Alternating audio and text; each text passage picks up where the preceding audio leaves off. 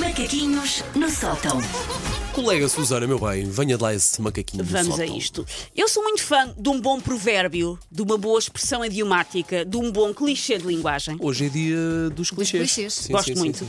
Ah, sou uma ótima bengala em conversas, sobretudo conversas de circunstância. É possível passar todo um jantar, por exemplo, de empresa, sentado ao lado de um perfeito desconhecido, a mimetizar um diálogo funcional, mas que na verdade não é nada, só tirando para um ar uns. Isto é como se costuma dizer, cada um é como cada qual. Para morrer basta estar vivo. Há males que vêm por bem. Ai, mas quem, mas quem somos nós para julgar? Somos muita Vocês gente para sabem que julgar. nós julgamos conseguimos sempre. fazer um programa facilmente. Sim, só, Só com estas frases. Só com isto. Só com Ia isto. fazer sentido, o que é ainda mais sim, grave. sim. Mas assim, largando estas frases, e quando damos por isso, já passou o jantar, já estamos no doce da casa, na conta, podemos ir embora, tendo descoberto exatamente zero coisas sobre aquele desconhecido com o qual não tencionamos voltar a, a falar, por isso, missão completada com sucesso. A minha mãe diz muitos ditados populares, algo que eu suspeito, ela herdou do meu avô. Por isso eu cresci a ouvi-los todos. Mas a Cresci. perceber, ela explicava-te o sentido. Não, mas eu cresci, por isso já sei. Ok. Já cresci quando era adolescente e saía muito. de, Não há festa nem festança que não vá à Constança.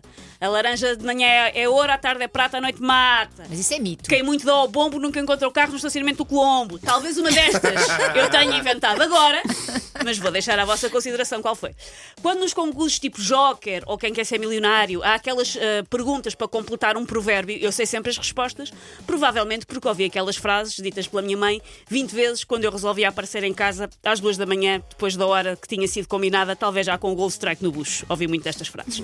Ora, por isso, eu tenho um ódiozinho de estimação por pessoas com o tique de reclamarem a autoria de frases que toda a gente diz. Pessoas que numa conversa tiram com um, como eu costumo dizer, isto não é para quem quer, é para quem pode. Ah, pois Não é como tu costumas dizer, é como toda a gente costuma dizer. É para a vida. Sim, sim. Ah, depois diz estas frases, assim, a dizer, porque como eu costumo dizer, e depois fazem um ar orgulhoso, como se fossem o Gil Vicente Mafamudo e fossem fazer parte do programa da disciplina de português do oitavo ano, porque inventam frases. Só falta Se- pedir direitos de autor. Sim, sim. Sabem quando o povo brasileiro se queixa que nós nos fomos lá gamar o ouro nos descobrimentos e nós disfarçamos? É o mesmo, estas pessoas estão a gamar frases que são património nacional, mas depois fingem que não. Odete da Peixaria não esteve até às três da manhã em frente a uma máquina de escrever com um copo de whisky a pensar se uma coisa não é para quem quer, então é para quem? E fumava Odete a pensar, a escrever em Hemingway. Como é que se chama, Para quem, Portotatis? A Odete, Dona Odete da Peixaria, não inventou a frase isto não é para quem quer, é para quem pode. Ela só usou, porque é uma frase que está aí no mundo. Está, está.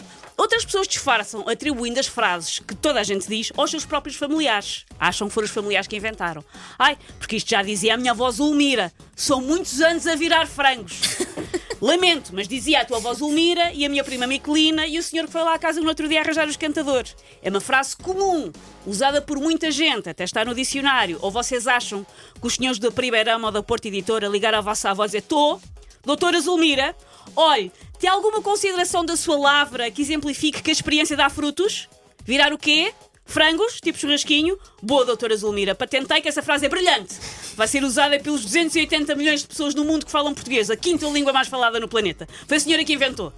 Não foi. Parem de dizer porque, como eu digo, como a minha avó inventou. Não, não, são frases que toda a gente usa. Chamam-se frases feitas, porque já vêm feitas, são de pacote, são de frasco, são pronto a vestir, são agitar e usar.